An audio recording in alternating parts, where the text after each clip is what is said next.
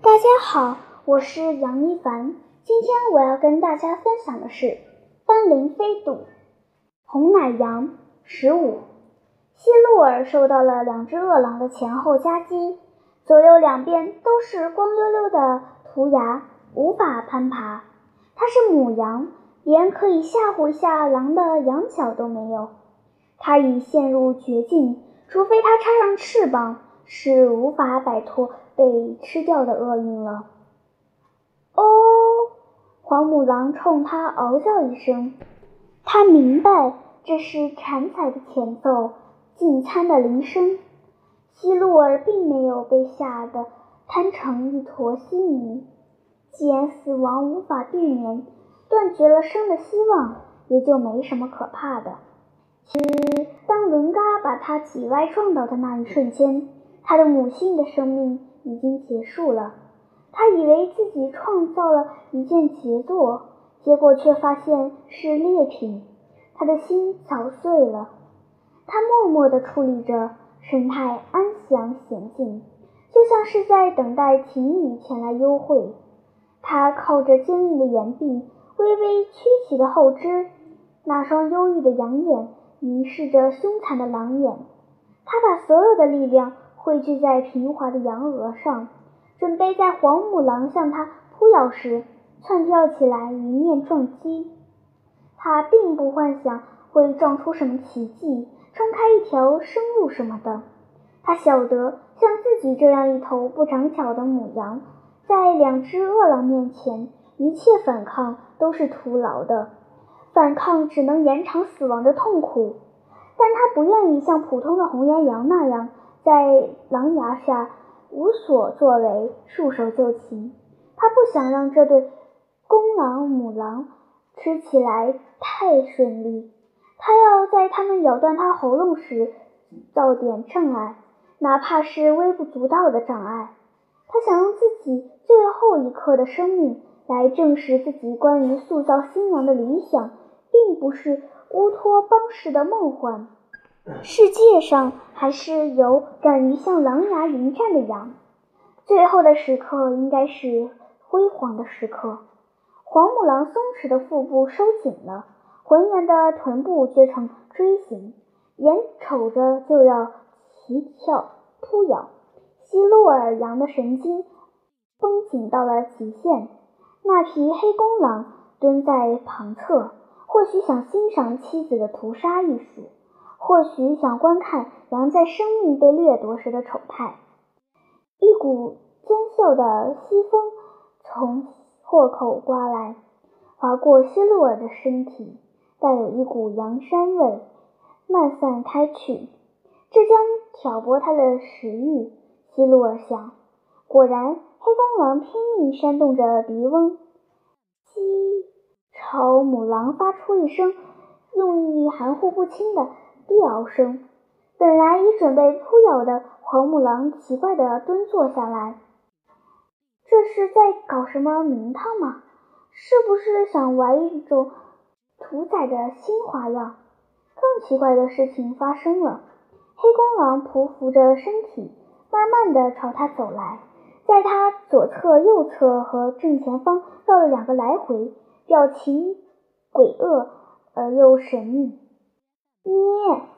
希洛尔愤慨地叫了一声：“要吃就吃，何必玩猫捉老鼠的游戏？”突然，黑公狼倒着般蓬松地起来。哦，咩！狼嘴吐出一声奇特而怪异的叫唤，这是狼腔羊调，非狼飞羊的叫声，熟悉而又陌生，勾起了遥远的回忆。希洛尔心里抽搐了一下，也探出羊鼻贴近狼公羊，仔细嗅闻了一遍。通过浓重的狼的腥骚味，还能闻到一丝羊奶的芬芳。他又朝黑公狼的肩胛望去，果然有一块半月形的伤疤。黑球，原来是他哺育了半年的黑球。这肩胛处半月形的伤疤，就是在日菊卡雪山被。泥的断崖上和老柴搏杀时留下的永恒纪念。那时黑球才半岁，还是一只幼狼，却勇敢地横挡在他和老柴中间，甚至不惜同老柴一起滚落深渊，同归于尽。两年不见，黑球完全长成一只威风凛凛的大公狼了。他在嗅闻和观察黑球时，黑球蹲在他面前一动不动，乖得像只羊羔。哦，咩，叫得滑稽可笑，却也悦耳动听。哦，黄母狼突然凶猛地嚎叫起来。希洛尔晓得，黄母狼是在提醒黑球注意自己是只吃羊的狼，不该在母羊面前黏黏糊糊，是在警告黑球站稳狼的立场，和羊划清界限。黑球。不是黑公狼灰色瞳仁里闪烁的喜悦之光熄灭了，朝后退了一步，不仅仅是同他希洛拉开了身体距离，还拉开了心理距离。希洛尔并没有感到特别失望，本来嘛，他和这只叫黑球的大公狼之间并没有什么血缘关系，黑球没有忘掉他，在闻到他气味后还能。现出久别重逢的喜悦，这就足够了。黑球已经不是当年依偎在他怀里吸引乳汁的小狼崽了，早已变成专干吃羊营生的恶狼了。狼吃羊的本性绝不会允许黑球放弃这顿道口的美食的。黑球缓缓地转了身体，把蓬松的狼尾缠绕在希洛尔的羊脖上。也许这是狼的一种告别仪式吧，希洛尔想。很有可能由黄母狼独自担负起屠杀和宰割的任务，而黑球出于一种微妙的心理，扭转身装作什么也看不见，既保持了某种心理平衡，又吃到了鲜美的羊肉。黑球何乐而不为呢？